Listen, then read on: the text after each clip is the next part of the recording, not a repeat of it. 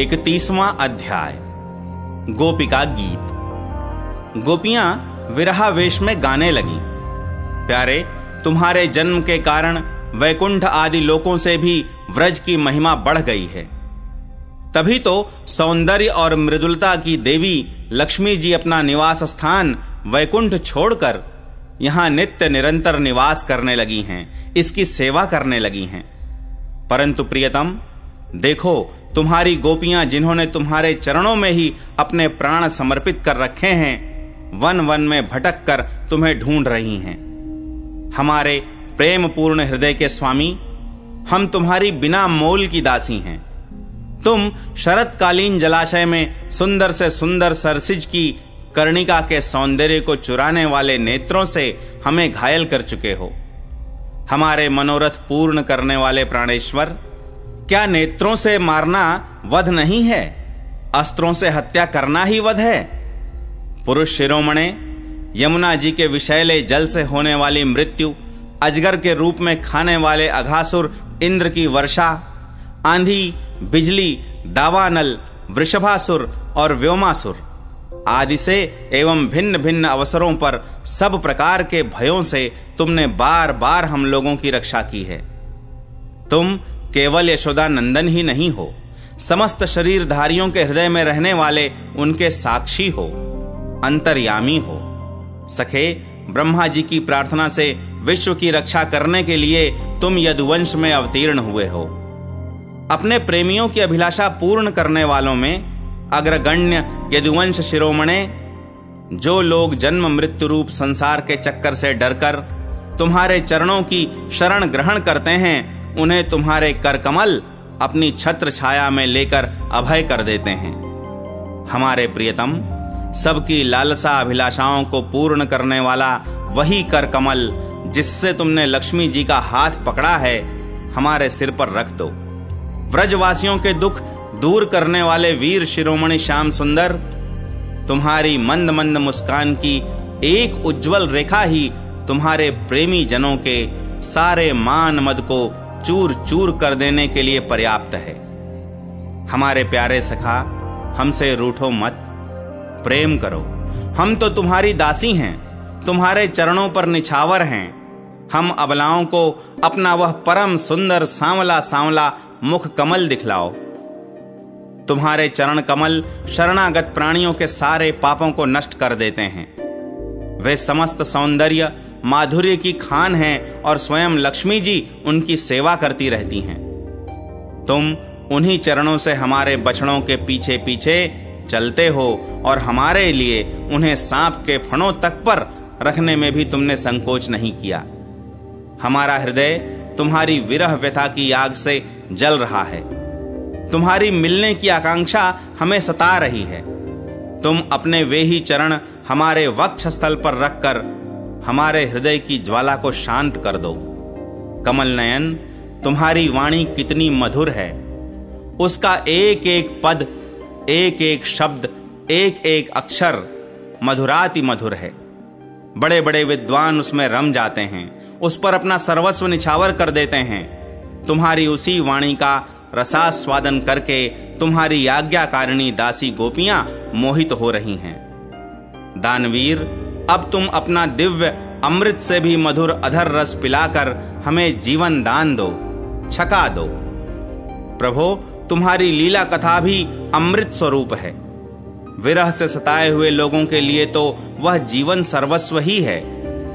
बड़े बड़े ज्ञानी महात्माओं, भक्त कवियों ने उसका गान किया है। वह सारे पाप ताप तो मिटाती ही है, साथ ही श्रवण मात्र से परम मंगल परम कल्याण का दान भी करती है। वह परम सुंदर, परम मधुर और बहुत विस्तृत भी है। जो तुम्हारी उस लीला कथा का गान करते हैं, वास्तव में भूलोक में वे ही सबसे बड़े दाता हैं।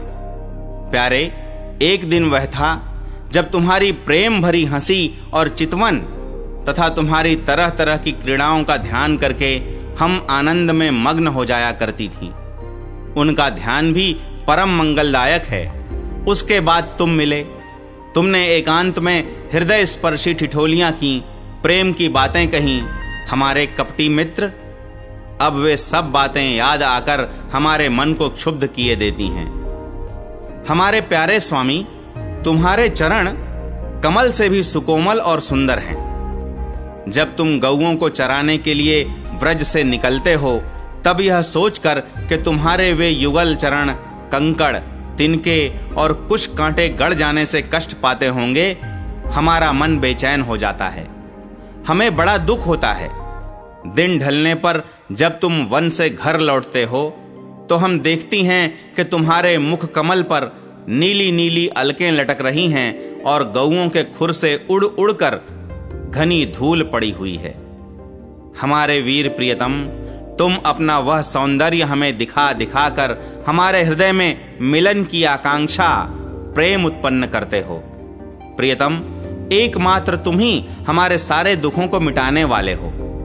तुम्हारे चरण कमल, शरणागत भक्तों की समस्त अभिलाषाओं को पूर्ण करने वाले हैं। स्वयं लक्ष्मी जी उनकी सेवा करती हैं और पृथ्वी के तो वे भूषण ही हैं। आपत्ति के समय एकमात्र उन्हीं का चिंतन करना उचित है। जिससे सारी आपत्तियाँ कट जाती हैं। कुंज विहारी, तुम अपने वे परम कल्याण स्वरूप चरण कमल हमारे वक्ष स्थल पर रखकर हृदय की व्यथा शांत कर दो। वीर शिरोमणे, तुम्हारा अधरामृत मिलन के सुख को, आकांक्षा को बढ़ाने वाला है। वह विरह जन्य समस्त शोक संताप को नष्ट कर देता है। यह गाने वाली बांसुरी भली भांति उसे चूमती रहती है। जिन्होंने एक बार उसे पी लिया, उन लोगों को फिर दूसरों और दूसरों की आसक्तियों का स्मरण भी नहीं होता। हमारे वीर, अपना वही अधरामृत हमें वितरण करो, पिलाओ। प्यारे, दिन के समय जब तुम वन में विहार करने के लिए चले जाते हो, तब तुम्हें देखे बिना हमारे लिए एक एक क्षण युग के समान हो जाता है, और जब तुम संध्या के समय लौटते हो तथा घुंघराली अलकों से युक्त तुम्हारा परम सुंदर मुखारविंद हम देखती हैं। उस समय पलकों का गिरना हमारे लिए भार हो जाता है। और ऐसा जान पड़ता है कि इन नेत्रों की पलकों को बनाने वाला विधाता मूर्ख है। प्यारे श्याम सुंदर, हम अपने पति पुत्र, भाई बंधु और कुल परिवार का त्याग कर उनकी इच्छा और आज्ञाओं का उल्लंघन करके तुम्हारे पास आई हैं। हम तुम्हारी एक एक चाल जानती हैं, संकेत समझती हैं, और तुम्हारे मधुर गान की गति समझकर उसी से मोहित होकर यहाँ आई हैं। कपटी, इस प्रकार रात्रि के समय आई हुई युवतियों को तुम्हारे सिवा और कौन छोड़ सकता है? प्यारे, एकांत में तुम मिलन की आकांक्षा, प्रेम भाव को जगाने वाली बातें करते थे, ठिठोली करके हमें छेड़ते थे। तुम प्रेम भरी चितवन से हमारी ओर देखकर मुस्कुरा देते थे, और हम देखती थीं तुम्हारा वह विशाल वक्षस्थल, जिस पर लक्ष्मी जी नित्य निरंतर निवास करती हैं। तब से अब तक निरंतर हमारी लालसा बढ़ती ही जा रही है, और हमारा मन अधिकाधिक मुग्ध होता जा रहा है। प्यारे, तुम्हारी यह अभिव्यक्ति व्रज वनवासियों के संपूर्ण दुख ताप को नष्ट करने वाली और विश्व का पूर्ण मंगल करने के लिए है। हमारा हृदय तुम्हारे प्रति लालसा से भर रहा है। कुछ थोड़ी सी ऐसी औषधि दो, जो तुम्हारे निज जनों के हृदय रोग को सर्वथा निर्मूल कर दे। तुम्हारे चरण कमल से भी सुकुमार हैं।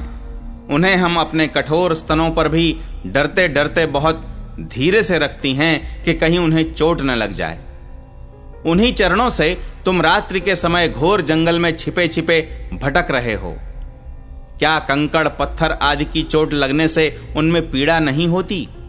हमें तो इसकी संभावना मात्र से ही चक्कर आ रहा है। हम अचेत होती जा रही हैं। श्री कृष्ण श्याम सुंदर, प्राणनाथ, हमारा जीवन तुम्हारे लिए है। हम तुम्हारे लिए जी रही हैं। हम तुम्हारी हैं।